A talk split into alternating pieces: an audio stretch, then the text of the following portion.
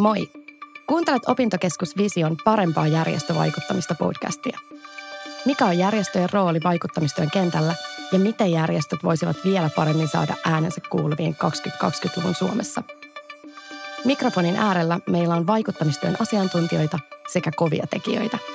Podcast on tribuutti suomalaiselle järjestökentälle ja samalla 30-vuotiaalle vihreälle sivistysliitolle. Olen Oras Tynkkynen ja toiminut nyt ilmastoasioiden parissa sellaisen neljännesvuosisadan ajan erilaisissa tehtävissä kansanedustajana valtioneuvoston ilmastopoliittisena asiantuntijana, aikoinaan maan ystävien ilmastokampanjan vastaavana ja nyt viime vuodet muun muassa tuolla Sitrassa hiilineutraali kiertotalous teeman vanhempana neuvonantajana, mutta en ole täällä studiossa yksin, vaan täällä on paikalla myös Kaisa Kosonen. Hei Kaisa, kuka olet? Hei, mä olen Kaisa Kosonen, Greenpeacein ilmasto- ja energiavastaava myöskin, no en niin kauan kuin Oras, mutta en yli 20 vuotta näissä kuvioissa jo mukana. Ensin ä, ylioppilaskunnan toiminnan kautta ja, ja ä, opiskelija-aktivismin kautta ja, ja sitten Luontoliiton kautta Greenpeacein, missä olen ollut nyt sitten vuodesta 2002. Ja mitä siellä Greenpeaceissa oikein teet käytännössä? No mun osaamisaluetta on ennen kaikkea ilmastopolitiikka ja viimeiset vuodet mä oon ollut pääasiassa tuolla kansainvälisellä puolella meidän kansainvälisessä ilmastopolitiikan tiimissä, eli, eli tota niin, osallistunut kansainvälisiin ilmastoneuvotteluihin, seurannut erilaisia kansainvälisen ilmasto- ja energiapolitiikan tekemisen foorumeita, oli se sitten G20, G8, maailman talousfoorumit ja muut. Ja niitä kautta yrittänyt sitten meidän kansainvälisen tiimin kanssa edistää ilmasto- ja energiatoimia.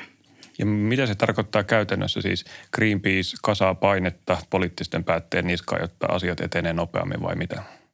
No juuri näin. Eli, eli on nähty, että, että politiikka on tietysti yksi tärkeä ö, vaikuttamisen alue. Ö, ideaalimaailmassa meillä olisi, olisi mahdollisimman vahvat kansainväliset säännöt, ö, jotka, täht, jotka niin kuin edesauttaa sitä, että hiilineutraali maailma tehdään mahdolliseksi.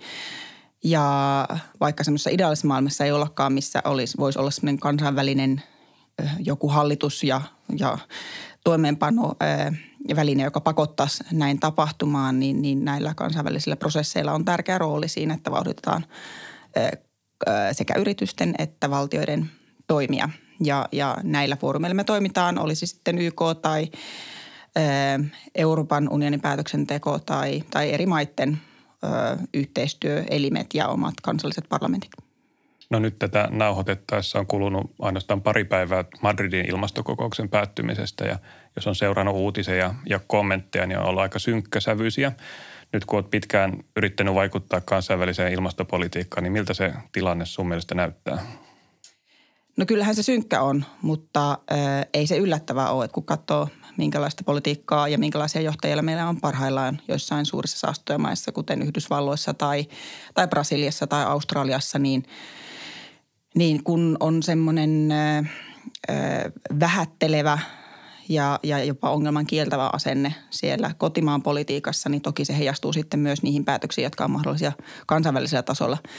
Ö, silti ö, periksi ei anneta tietenkään ja, ja näitä prosessejakin viedään eteenpäin ja, ja tota, painetta kasvataan entisestään, mutta kyllähän nyt on selvää, että, että ei kenenkään ole järkeä jäädä odottamaan mitään niin kuin ikään kuin täydellistä sopimusta tai kokousta tai päätöstä, joka tehdään jossain kansainvälisellä tasolla ja sitten se pakottaa meidät kaikki toimimaan, vaan, vaan ää, ilmasto ilmaston suojelussa, puhtaan energian edistämisessä, metsien suojelussa oikeastaan läpimurrot on yleensä aina tapahtunut niin kuin alhaalta ylöspäin, että on joku, jotkut edelläkävijät kansallisella tasolla, jotkut yritykset, jotkut kaupungit, jotka vaan näyttää todeksi, että näin, näin näitä asioita voi tehdä toisin. Ja ja, ja tota, nyt ennen kaikkea on se tilanne, että meillä se kansainvälinen sopimus on jo, meillä on yhteisesti sovittut tavoitteet, mihin pitää pyrkiä. Me tiedetään, mitä meidän pitää niin pääsääntöisesti tehdä. Pitää päästä fossiilista polttoaineista kokonaan eroon, pitää suojella metsiä, kasvattaa hiilinieluja, eli parantaa maaperän ja metsien hiiliensyttämyskykyä entisestään. Pitää järkevöittää meidän koko materiaalisen kulutuksen ö, kiertoa ja näin poispäin. Ja ne on asioita, jotka nyt vaan pitää käytännössä pistää toimeen. Ja nehän, nehän on semmoista käytännön toimintaa, joita koskevia päätöksiä tehdään kaupungeissa, niitä tehdään yrityksissä, niitä tehdään, tehdään ää, ää, maiden tasolla ja, ja näillä kaikilla tasoilla pitää saada nyt edistystä aikaa, jotta sitten voi taas vähitellen, niin kuin se kansainvälinen tasokin, nyt kähdellä eteenpäin. Eli tavallaan pitää edetä kaikilla tasoilla yhtä aikaa ja voisiko ajatella niin, että nämä eri tasot on vähän niin kuin vuorovaikutuksessa suhteessa toisiinsa, eli kansainvälinen kehitys voi vauhdittaa kansallista ja päinvastoin. Juuri näin. Se, että meillä on Pariisin sopimus ja että se on auttanut ymmärtämään ne aika, aikataulut ja sen kokonaisuuden, mikä tässä on, on saatava haltuun. Että meidän pitää tosiaan, että enää ei auta vähennellä päästöjä vähän siellä ja täällä. Päästöjä pitää vähentää kaikilla sektoreilla yhtä aikaa. Ja, ja tähtäimenä on nolla ja sitten sen jälkeen vielä negatiivisen puolelle, eli maaperät, metsät pitää saada sitomaan hiiltä ilmakasta enemmän kuin mitä meidän, meidän kaikki muu toiminta tuottaa.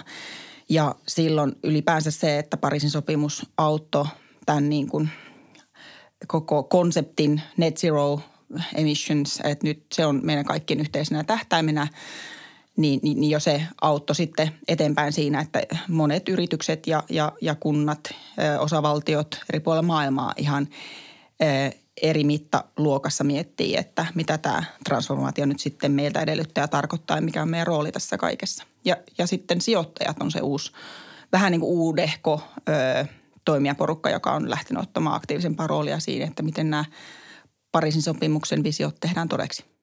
No olet kansainvälisen Greenpeacein hommissa ja teet paljon kansainvälistä ilmastopolitiikkaa.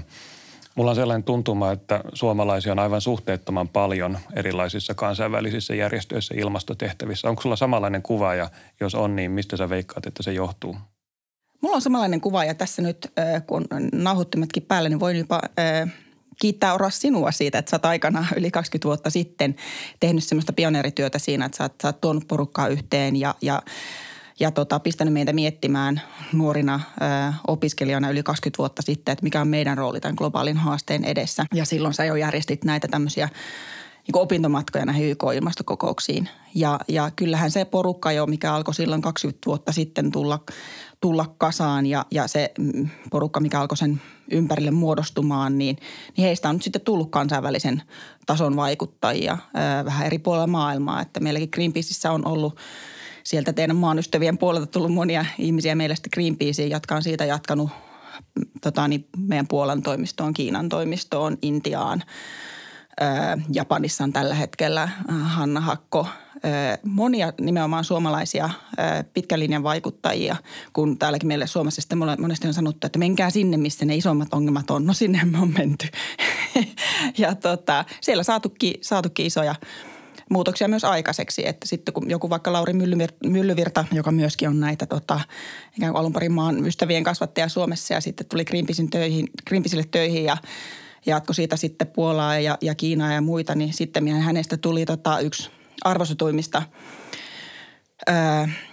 hiiliteollisuuden asiantuntijoista ja, ja nyt tällä hetkellä erityisesti hiiliteollisuuden ilmansaaste – ongelmien ja niiden terveydenvaikutusten ö, asiantuntijoista. Ja kunhan sitä asiantuntemusta tuo esimerkiksi niin kuin kansallisiin ö, hiilivoimaloiden luvitusprosesseihin, niin siinä, siinä saadaan isoja aikaiseksi. Eli sillä voi tapahtua vaikka sitä, että että niin kuin Vietnamissa ö, todetaan, että tota, me ei kannata jatkaa ö, tällä kehityspuolella, jossa, jatka, jossa rakentaisimme 70 uutta hiilivoimalaa, koska ne terveysvaikutukset sitä voisi olla niin suuria ja, ja silloin valitaankin toinen reitti ja silloin saattaa olla tämmöisissä tapauksissa missä esimerkiksi niin kuin, ö, vielä suunnitellaan uusia hiilivoimaloiden rakentamista ja siihen pystytään tuomaan asiantuntijatietoa suomalaisen koulutusjärjestelmän ö, tota niin, ö, hedelmää suomalaisten aktivistien kautta, niin siinä voi olla aika todella iso vaikutus sitten yksittäisilläkin suomalaisilla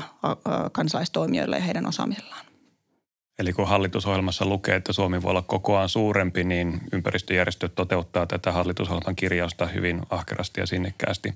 Juuri Päivän vinkki, jos haluaa seurata, mitä tapahtuu Kiinan päästöille tai hiilivoimalle maailmanlaajuisesti, niin seurantaan Lauri Myllyvirran Twitter-tili. Sieltä löytyy kyllä paljon ajantasasta tietoa. No nyt ollaan tosiaan kuitenkin siinä tilanteessa, että maailmanpäästöt on jatkanut kasvuaan ja ennakkotietojen mukaan myös tänä vuonna tulee lisää päästöjä edelliseen vuoteen verrattuna. Järjestöt on tehnyt tätä työtä niin kuin mekin osaltamme vuosikymmeniä. Voisiko Kaisa sun mielestä sanoa, että järjestöt on epäonnistunut, kun ollaan niin synkässä tilanteessa kuin ollaan? No kyllähän tässä on kaikki epäonnistunut. Kaikki ne, jotka on yrittänyt tässä vuosien varrella ilmastokriisiä, vuosikymmenten varrella ilmastokriisiä niin kuin, tuoda esiin yhteiseen tietoisuuteen ja tehdä sille jotain, niin kyllä tässä kaikilla on peilin katsomisen paikka, että vaikka kaikki me, ole, me olemme yrittäneet ja tämänkin pöydän, pöydän ääressä sekä sinä Oras että minä olemme varmaan niin koko aikuiselämämme omistaneet asialle, niin eihän tässä yhtään semmoinen olo ole, että kylläpäs on paljon tullut saatua aikaan, vaikka, vaikka tietääkin, että paljon on myös tullut saatua aikaan, niin, niin se kun tännekin haastattelun tuossa – sateisen synkän, synkän puiston läpi tulin, tulin, niin ei suinkaan ole semmoinen olo, että riittävästi on saatu aikaiseksi. Mutta toki eihän me myös olla niitä, niitä ihmisiä, jotka niiden isompien rahapinojen päällä istuu tai, tai sitä suurinta valtaa maailmassa käyttää. Että, että tietysti eh, niin kuin lopullinen vastuu on, on niillä, niillä yrityksillä, jotka tekee voittoa sillä, että ne, ne polttaa fossiilisia polttoaineita tai, tai tuhoaa metsiä ja, ja, tota, ja niillä hallituksilla, jotka ö, ei, ei tota, ole toteuttanut velvollisuuttaan turvata kansalaisilleen turvallista tulevaisuutta, hyvinvointia ja, ja, ja terveellistä elinympäristöä, että kyllä tässä niin kuin vastuunkantajia on paljon, mutta, mutta toki en itsekään järjestötoimijana lähde pakoilemaan vastuuta, vaan, vaan joka päivä herään ajatukseen, että miten, miten voimme toimia entistä paremmin mä vielä odottelen sitä päivää, että kun ilmastokriisi on saatu taputeltua, niin mä voin keskittyä muihin asioihin, kuten kissavideoihin ja kokeelliseen musiikkiin, mutta toistaiseksi sitä päivää on saanut vielä odotella. No jos nyt järjestöt ei ole vielä saanut ihan tätä hommaa pakettiin, niin mitä järjestöjen pitäisi ehkä tehdä toisin kuin tähän asti? Onko opittu tässä vuosien varrella jotain siitä, että miten järjestöt voi vaikuttaa ilmastoasioissa? No järjestöt toimii eri puolella maailmaa vähän erilaisissa olosuhteissa ja kaikkein tärkeintä varmasti on, että aina ne omat ö, toimintatavat ö, aidosti mukautetaan siihen ympäristöön, missä niitä muutoksia yritetään saada aika, aikaan. Ja, ja ö, olennaista on, että, että paljon tarkemmin niin kuin pidetään katse siinä, että – että we need to stop doing better and start doing enough. Eli mikä on semmoista, mitkä on sellaisia päätöksiä, jotka voi viedä meidät, meidät sinne niin kuin riittävän tekemisen polulle. Ja ketkä on ne päätöksentekijät, jotka niitä päätöksiä pystyy tekemään ja mikä näihin päätöksentekijöihin sitten parhaiten vaikuttaa.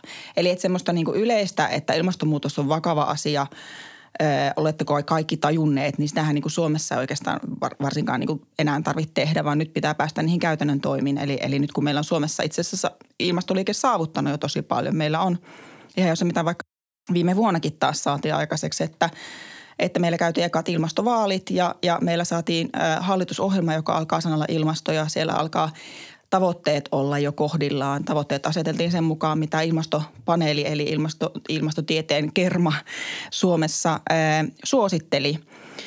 Niin nyt olennaista on sitten niin kuin löytää ne, niin kuin mahdollistaa ne käytännön muutokset. Eli katsoa, että, että ää, mikä mahdollisesti estää sitten – nykyistä hallitusta tekemästä niitä päätöksiä, jotka on tehtävä ja mikä meidän kansan, kansalaisjärjestöjen rooli on siinä mahdollistaa niitä päätöksiä. Eli Suomessa ollaan nyt siinä tilassa, kun taas sitten jossain toisessa maassa pitää edelleen tehdä sitä, että herätkää pahvittaa vakava uhka.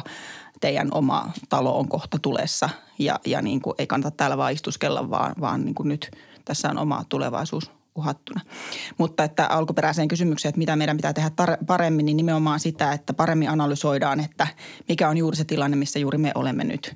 Ja miten ää, ei niin kuin toisteta sitä, mikä olisi toiminut vaikka 20 vuotta sitten jossakin maassa, vaan katsotaan, että mikä toimii juuri meillä juuri nyt, kun katse pidetään kirkkana siinä, että, että enää ei auta tehdä vähän paremmin, vaan nyt pitää yrittää ikään kuin kerralla päästä sille polulle, että tehdään riittävästi. Eli tilannesidonnaisuutta, voisiko sanoa myös strategisempaa otetta, eli tunnistetaan, että missä pystyy vaikuttamaan parhaiten ja keskitytään sitten siihen. josta tietysti herää sitten se kysymys, että mitkä ne on ne keskeiset strategiset vaikuttamisen paikat. Jos ajatellaan vaikka nyt tätä Suomen tilannetta, tavoitteet kohdillaan hallituksessa, käytännön toimia mm, ei kauheasti tunnu tulevan, niin miten tämä tilanne muutetaan ja miten järjestöt voi siihen vaikuttaa? No tässäkin on hyvä jokaisen järjestön miettiä myös sitä omaa erityistä roolia siinä, että jokaisella järjestöllä on vähän eri profiili. Greenpeace on erilainen toimija kuin vaikkapa WWF tai, tai ö, tai maanystävät tai joku kirkollinen järjestö tai joku urheilujärjestö. Että järjestökenttäkin niin kuin on tosi laaja ja meillä ehkä perinteisesti on ajateltu, että, että tämä on ympäristöjärjestöjen alaa tämä, tämä ilmastopolitiikka, mutta nyt on Suomessa aika laajasti herätty siihen, että itse asiassa mikä tahansa järjestö sulla on, niin sillä todennäköisesti on jotain tekemistä ää, ilmastokriisin kanssa ja sen ratkaisujen kanssa. Eli ensin sen sen niin kuin analysointi kunnolla, että, että mitkä on meidän erityispiirteet ja meidän vahvu, vahvuusalat ja mikä on se meidän oma lisä, mikä me voidaan tähän tuoda. Ja sit, äh, sitten tota samaan aikaan tietysti arvioida sitä, että mitkä on ne päätökset, mitkä pitää saada siinä ympäröivässä yhteiskunnassa aikaan, ketkä niitä päätöksiä tekee ja mitkä meidän vaikutusmahdollisuudet on sitten niihin toimiin. Ja jos ei ihan tiedä, että mikä juuri nyt on olennaista, niin sitten vaan äh, kyselemään – muilta ja tota, niin, haastattelemaan olennaisia virkamiehiä, tutkijoita, järjestötoimijoita, ihmisiä ja etsimään sitä omaa roolia. Mutta, tota, äh, mutta kyllähän meillä nyt esimerkiksi Suomessa äh, pitää saada monella rintamalla aikaan asioita. Meidän pitää yhtäältä saada aikaan ilmastolain perustavanlaatuinen vahvistaminen. Ilmastolakihan on Suomessa yksi esimerkki siitä, että se, oli, se on niin kuin kansalaisjärjestöjen voitto. Kansalaisjärjestö kampanjoi sitä eikö ne yli kymmenen vuotta mennyt siitä, kun sitä lähdettiin silloin Big Ask polttava kysymyskampanjan alla ajamaan ja lopulta se saatiin. Me saatiin ilmastolaki, joka perustui ilmastopaneelin, eli tämän tutkijaelimen jonka pohjalta nyt sitten saatiin tämä hiilineutraalisuus 2035 tavoite, että sitäkään tuskin olisi ihan tässä mitassa juuri nyt ollut, ellei, ellei se työ olisi lähtenyt silloin. No nyt meillä on ilmastolaki, mutta se ei ole itsessään vielä, vielä vahva. Se loi tietynlaisen suunnittelu- ja, ja raportointijärjestely meidän ilmastopolitiikalla, mutta nyt siitä pitää saada laki, joka ohjaa meidän kaikkien tekemistä kohti sitä hiilivapaata Suomea ja hiilineutraalia Suomea 2035. Ja no siinä voi olla kaikille järjestöille tässä seuraavan puolentoista vuoden aikana ihan olennainen yhteinen tekeminen. Mutta sitten alla pitää tietysti saada isoja juttuja aikaiseksi. Meidän pitää päästä eroon turpeen polttamisesta energiajärjestelmässä ja, ja kaiken kaikkiaan – katsoa se koko turveteollisuuden äh, niin kuin tulevaisuus uudelleen ja se on tietysti osa-alue, missä tarvitaan sitten jo ihan eri, niin kuin paitsi vanhoja toimijoita, myös uusia toimijoita miettimään, että mikä on se reilu siirtymä ää, niille ihmisille, jotka tällä hetkellä saa, saa työnsä ja elinkeinonsa ja joille ehkä niin kuin se on, on ollut perinteisesti pitkään suvussa oleva, oleva, oleva ä, osaaminen, johon liittyy ammattiylpeyttä, niin miten voimme yhdessä saada semmoisen tota, niin reilun siirtymän suunnitelman, jossa, joka on semmoinen muutos, jossa ihmiset haluaa olla mukana. Että, että jokaisella maallahan nämä omat kansalliset kipukohdat, ja se on se, että niiden koko hyvinvointi perustuu pitkälti öljynporaukseen. Tanskalla se on, niillä on tota todella iso ö, sikateollisuus, ö, joka eittämättä tulee olemaan isojen muutosten edessä nyt. Meillä se on niin kuin näitä kipukohtia ollut tämä turveteollisuus ja sitten metsäteollisuus. Ja nämä, nämä on molemmat niin kuin aloja, joissa ratkaisut ei välttämättä löydy, löydy ikään kuin perinteisellä kansalaisjärjestökampanjoinnilla, vaan nyt pitää sitten ihan oikeasti ikään kuin kääriä hihat ja katsoa, että mikä meitä estää tekemästä niitä päätöksiä näillä sektoreilla, joilla voimme tulla linjaan Pariisin sopimuksen ja toki myös kansainvälisen biodiversiteettisopimuksen edellyttämille urille. Mainitsit tuossa vähän niin kuin sivumennen, että muutoksen pitäisi olla sellainen, että ihmiset haluaa olla siinä mukana. Ja me ollaan monen otteeseen vuosien varrella puhuttu siitä, että tarvittaisiin tällainen visio, näkymä hiilineutraalista Suomesta, joka on kauhean houkutteleva, joka innostaa ihmisiä eikä lannista tai pelota. Millainen tällainen visio voisi sun mielestä olla? Mehän ollaan nyt jo innostettu ö, maailmaa juurikin viime viikkoina, kun me on valittu maailman ö, tällä hetkellä nuorin pääministeri ja meillä me on osoitettu, että myös tämmöinen mahdollinen, jossa kaikki, myös tämmöinen hallitus, jossa kaikki poliittisten puolueiden johtajat on naisia, on mahdollinen. Ja nyt kun kansainvälinen media on tästä kovasti uutisoinut, niin se mitä moni ei ole itse asiassa vielä niin paljon huomannutkaan, että samanaikaisesti tällä hallituksella on yksi, yksi maailman ö, vahvimmista ilmastotavoitteista. Ja se on, itsessään on asia, josta me suomalaiset, meidän suomalaisten on syytä olla kovasti ylpeitä. No sitten se, että miten se toteutetaan, niin sitä visiotahan on, että et miten Suomesta nyt sitten tehdään ensimmäinen fossiilivapaa hyvinvointivaltio ja, ja tota, hiilineutraali 2035, niin Ilmastopaneeli on tehnyt omanlaisiaan harjoituksia siitä, että mitä sekä, minkälaisia käytännön toimia se, se tarkoittaa esimerkiksi liikenteessä juuri ja metsäteollisuudessa ja turveen tuotannossa ja poltossa ja maataloudessa ja, ja, ja niin poispäin. Tai niin Sitra on tehnyt omia ö, harjoituksia esimerkiksi siitä, että minkälaista on sitten tämmöinen puolentoista asteen muka, mukaiset niin kuin, ö, elämäntavat. Ö, no sitten tota, tämä Biosin porukka on tehnyt nyt aika hyvää pohdintaa siitä, että, että minkälaista, minkälaista visiota lähdemme hakemaan, kun, kun tarko, ta, tavoitteena on, on ekologinen jälleenrakentaminen. Ja, ja tota, en tiedä, onko mahdollistakaan semmoista ihan niin yhtä visiota luoda, minkä takana voisi, voisimme kaikki kuorona olla, mutta olennaista on, että eri toimijat omista lähtökohdistaan nimenomaan miettii sitä, että mitä tämä meille tarkoittaa.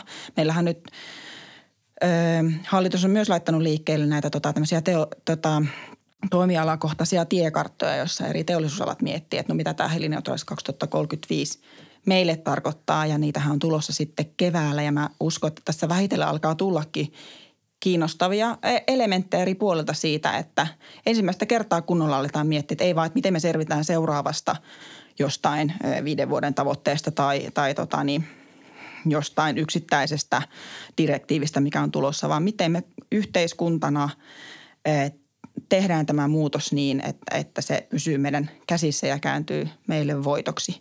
Ja siinäkin mä palaan siihen ilmastolakiin ja, ja siinähän nyt on jo tämmöinen ilmastovuosikertomus yhtenä elementtinä, joka on tällä hetkellä vielä aika tämmöinen byrokraattinen harjoitus. Se tehtiin eka kerran tänä vuonna.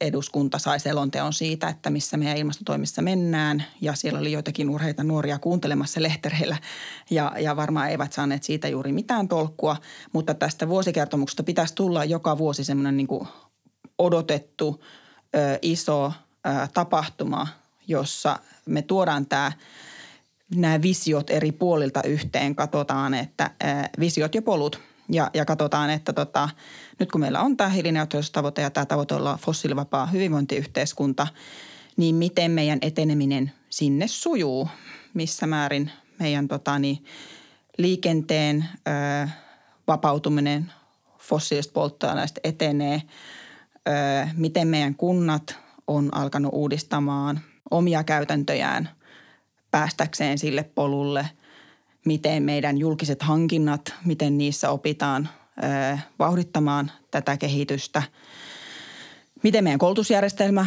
sopeutuu tähän, näihin muutostarpeisiin ja näin poispäin. Että, että musta siitä kannattaa tehdä semmoinen semmoiset niin kuin joka vuosittaiset kokoontumisajot, missä me ei pelkästään niin kuin ikään kuin puhuta visiosta, vaan, vaan tarkistetaan joka vuosi sitä, että miten ne meidän visiot kehittyy ja miten niitä viedään käytäntöön ja miten niitä tuodaan yhteen ja missä meidän pitää tehdä korjausliikkeitä.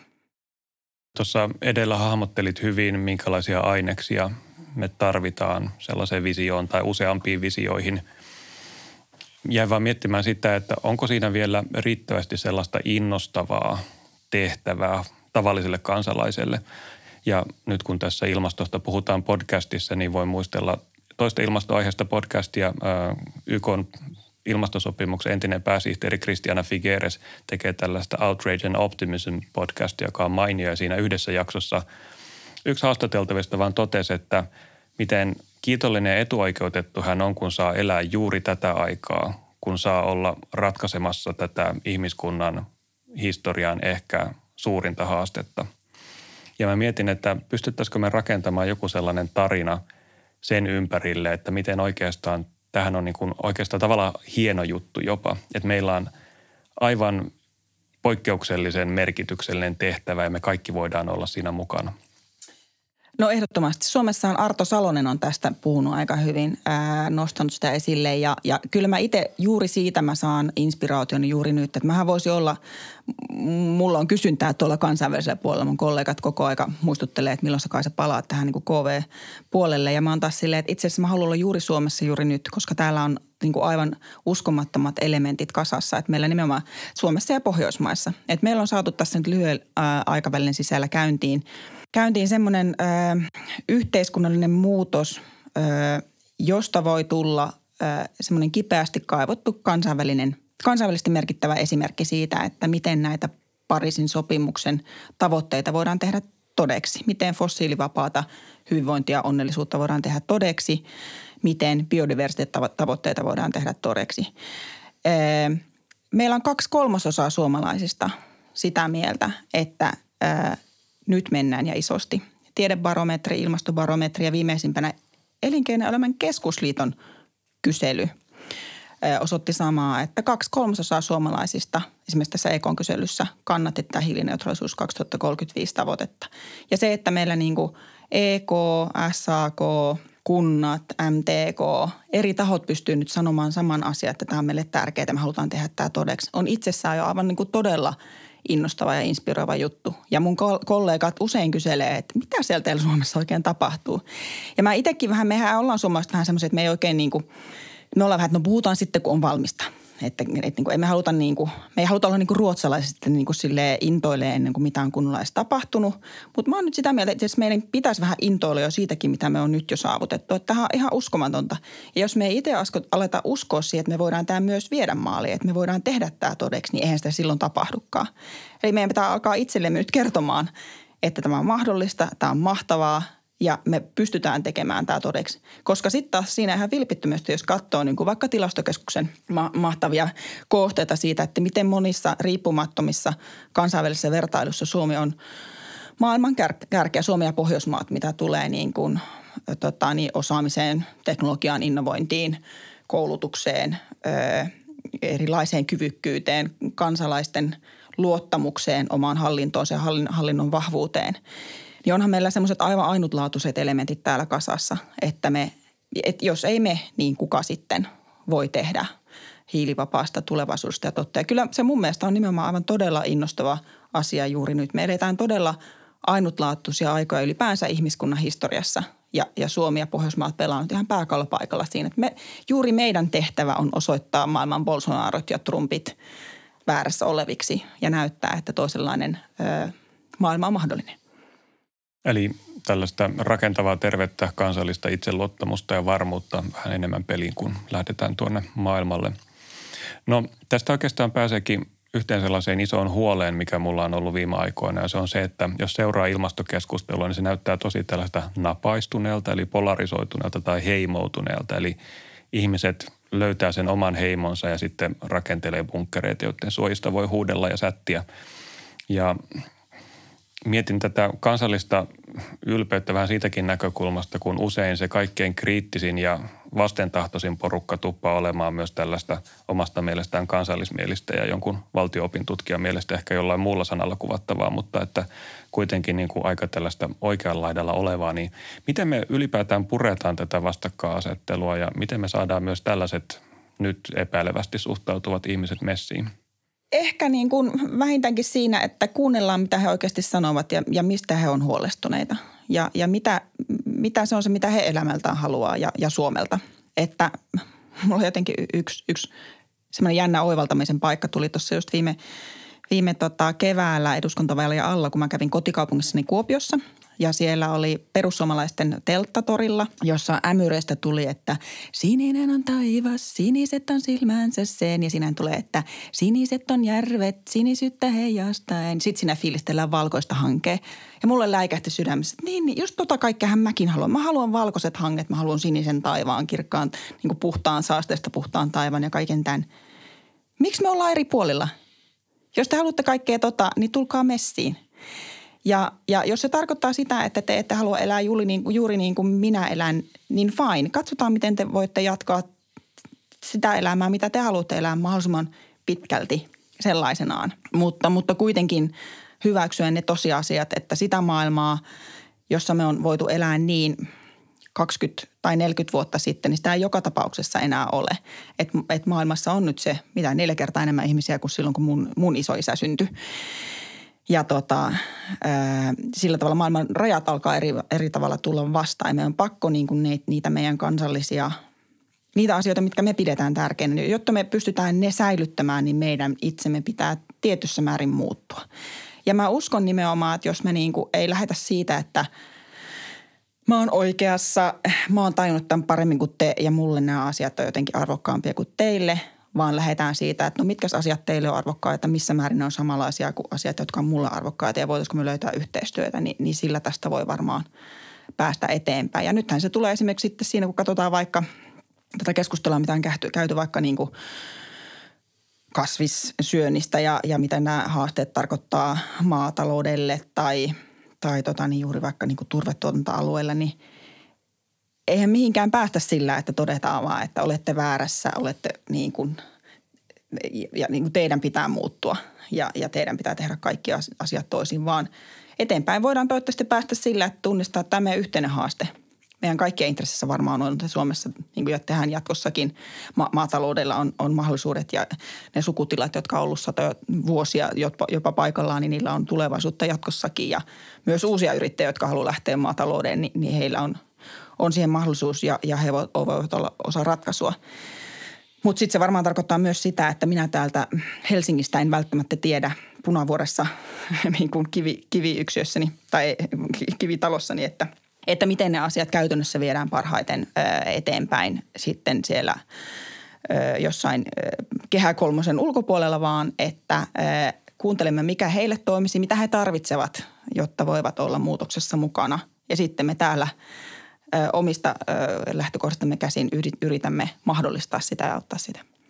Eli tämmöinen, niin kuin, että miten tähän alkuperäiseen kysymykseen, että miten tätä polarisoitumista voidaan estää, niin, niin varmaan sillä, että, että yhä enemmän vaan niin kuin yritetään tunnistaa, että mistä me lopulta ollaan eri mieltä. Ja, ja tota, onko nämä yhteen sovitettavissa. Ja vaikka, vaikka jatkossakin oltaisiin eri mielestä mieltä todella monesta asiasta, niin voisiko tästä – fossiilivapaan hyvinvointivaltion rakentamisesta tulla meille kuitenkin siitä huolimatta, erimielisyyksistä huolimatta, niin yhteinen projekti, koska se, se tuo meille, se turvaa meille sitä, sitä tota, valkoista hankea ja sinistä taivasta parhaita jatkossakin.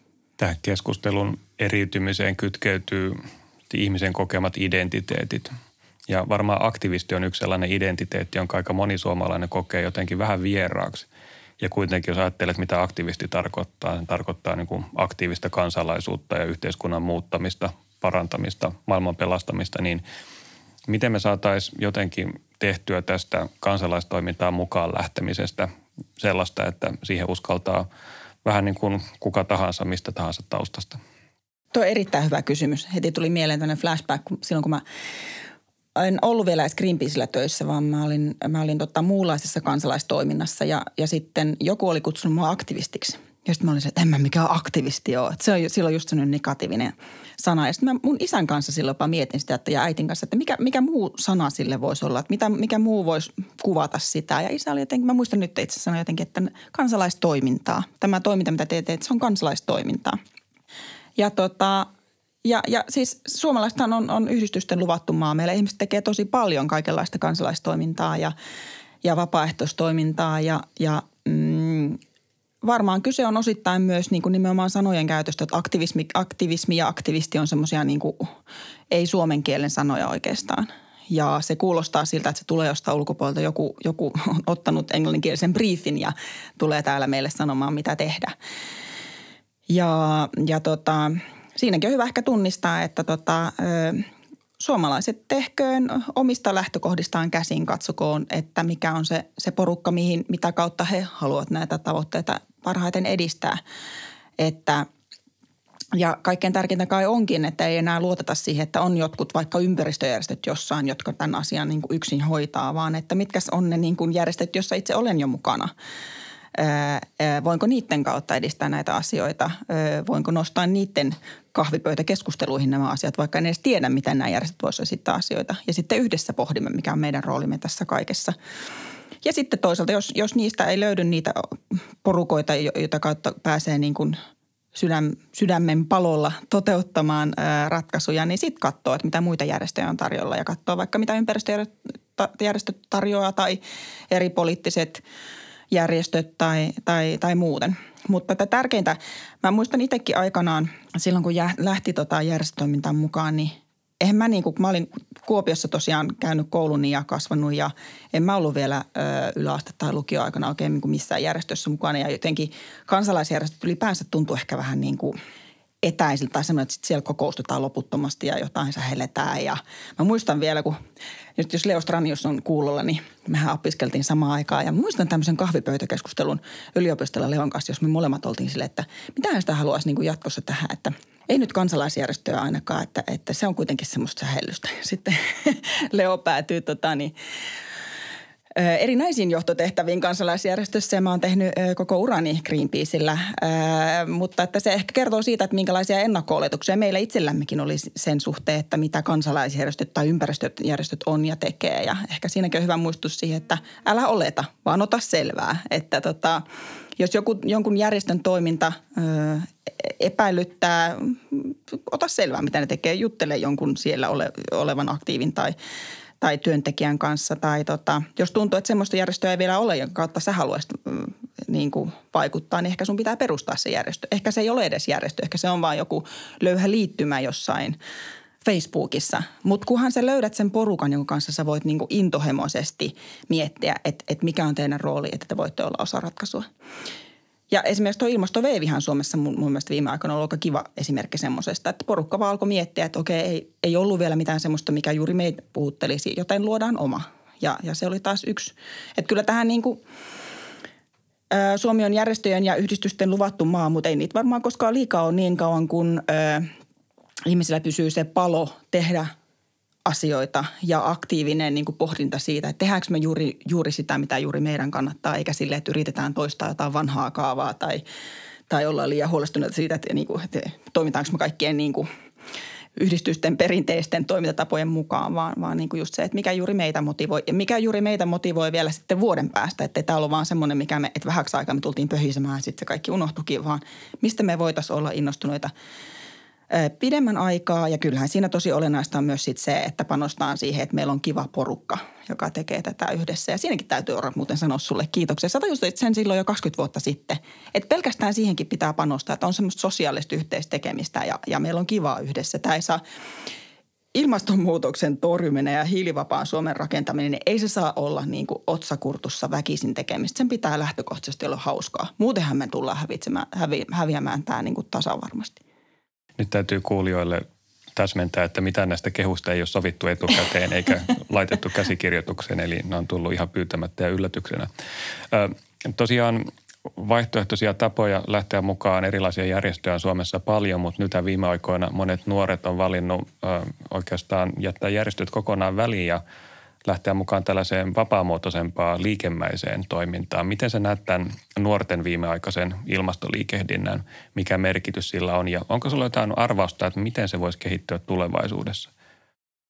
No sehän on mahtavinta, mitä tälle ilmastokriisin vastaiselle toiminnalle on käynyt pitkään aikaan. Että nimenomaan löytyy ensin se yksi nuori, joka oli sitä mieltä, että olemassa olevat järjestöt ei anna hänelle sitä, mitä hän, hän tarvii ja haluaa, Greta Thunberg. Ja päätti sitten yksin äh, alkaa järjestää koululakkoja ja sitten vähitellen siitä muut innostuivat ja sitten ei kestänyt kuin vähän reilu vuosi ja hänellä oli se seitsemän miljoonaa ihmistä lakkoilemassa.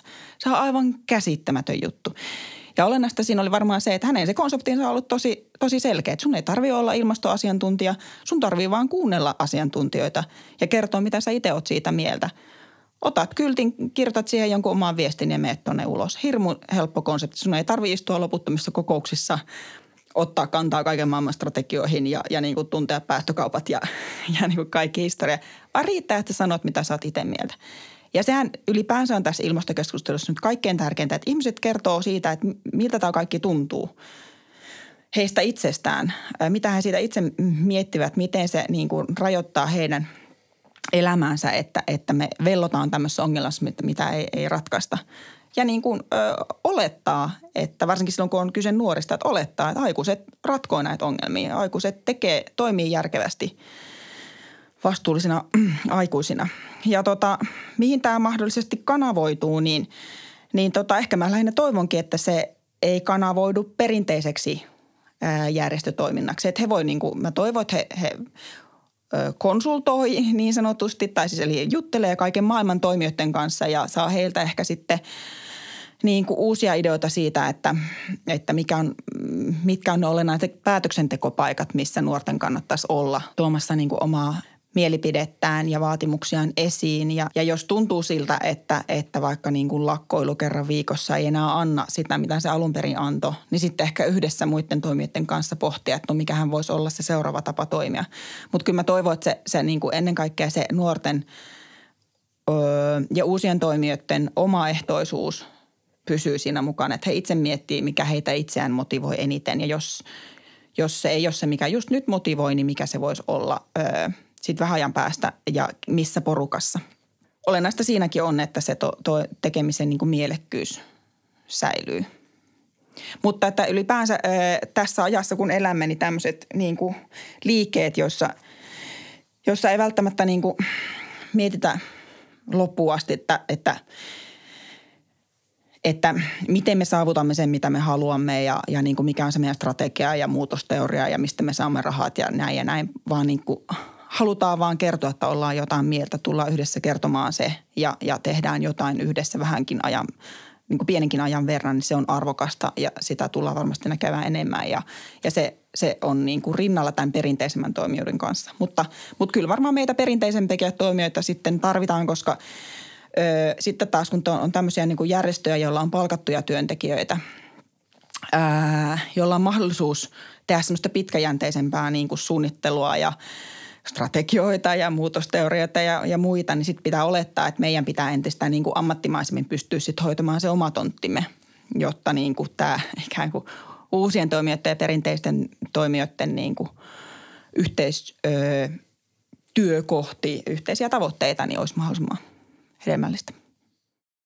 No jos nyt ajattelee, että joku tätä kuunteleva pohtii, että olisipa kiva lähteä tekemään jotain, mutta ei ole välttämättä sitä aiemmin puhuttua aktivisti-identiteettiä, että ei ole järjestötaustaa tai muuten ei ole niin tuttua, että miten nyt voi vaikuttaa ilmastoasioissa, niin mitkä olisi sun vinkkejä? Löytyisikö vaikka kolme vinkkiä tällaiselle aloittelevalle, uteliaalle, kiinnostuneelle ilmastovaikuttajalle? Varmaan ainakin kannattaa ensin seurata vaikka sosiaalista mediaa ja, ja, ja mediaa, että minkälaisia vaikuttajia siellä on. Ja, ja kenen tekemisiin tai sanomisiin itse ehkä samaistuu eniten, mikä niistä itseään niin kuin puhuttelee kaikkein eniten. Ja sitten ottaa yhteyttä siihen tyyppiin, että mitä sä muuten oikein teet ja miten sä päädyt tekemään tota ja, ja, ja, ja miettiä, että haluuko jotenkin liittyä siihen, siihen porukkaan tai tekemiseen, mitä tämä yksilö edustaa. Kyllähän yleensä, yleensä ihmiset on, on tosi niin kuin innoissaan siitä, jos joku kysyy, että mitä sä oikein teetkään ja, ja niin kuin miten ja voinko me tulla mukaan.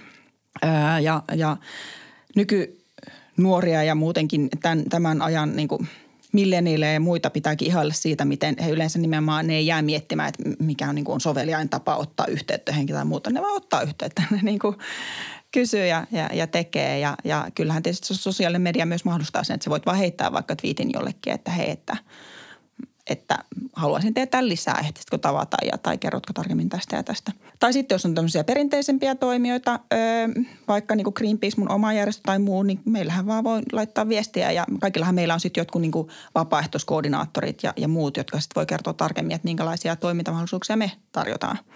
Ja sitten se esimerkiksi meillä lähti siitä, että, että saatat yhteyttä, sitten sulle lähdetään vähän lisätietoa, että mitä se meidän vapaaehtoistoiminta on ja sitten sä voit tulla vaikka käymään ja tutustumaan meihin ja katsoa, että onko, onko, pystytäänkö me tarjoamaan sulle semmoista tekemistä, mitä sä, mikä sua kiinnostaa.